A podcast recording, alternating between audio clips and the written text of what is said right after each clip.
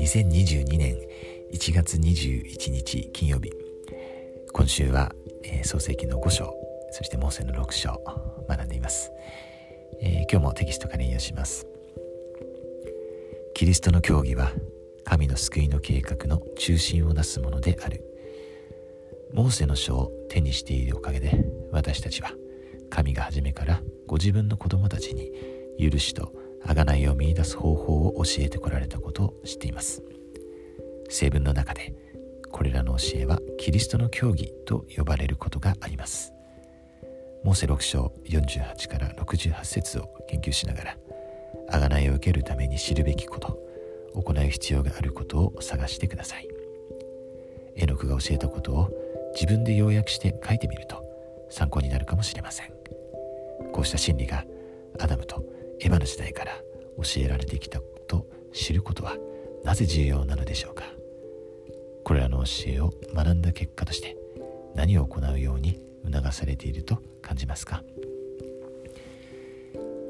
えー、本当にこのあのモーセ6章の48から68の中でこのキリストの教義がですね記されているわけです。あのイエス・キリスト様の贖いについてそしてまたどうしたらこの救い得られるのか神様の手に変えられるかですね。そしてそれをもたらしたのがイエス様の贖いだということをですねはっきりとこう教えられてるんですよね。残念ながらあのこの旧約聖書のその漱石の中からはそれをあのもう見出せないですよね。なかなか。もうはっきりとこの書いてあるわけですね。あの当にこのジョゼ・スミスを通して回復された福音によってこのアダムの時からですね人類のこの初めから救いの計画がイエス様のことがですね教えられていたということ。そしてあとここでアダムがあの特別な方法でですねあのバプテスマを受けていますよね、えそのことも,、えー、もうこの時からもちろんそのバプテスマもありましたしそしてそのことが教えられていたわけですよね。このエノクもお父さんのヤレドから教えられていましたしもうそれはこのアダムの時からですねずっとこう教えられていました。家族の中でですねあのそれが教えてくれるくれていることはやはり私たちも同じようにするということですよね、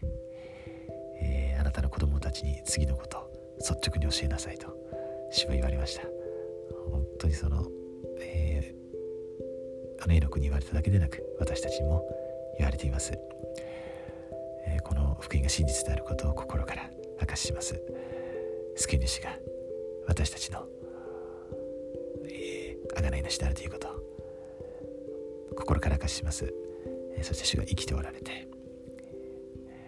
そのそう遠くな日にですね大いなる栄光を携えてまたこの地上に戻ってこられるということ。そして私たち今その準備をしているということを心から明かします。私たちが今日一日この御霊の声にですね従ってそして悔い改める必要があれば心が悔い改めて神様の前に清いものとしてですね、えいつもいられますように、えそしてこの素晴らしい福音を模範によってまた言葉によって分かち合うことできますように心からイエス・キリスト様の皆によって祈ります。アーメン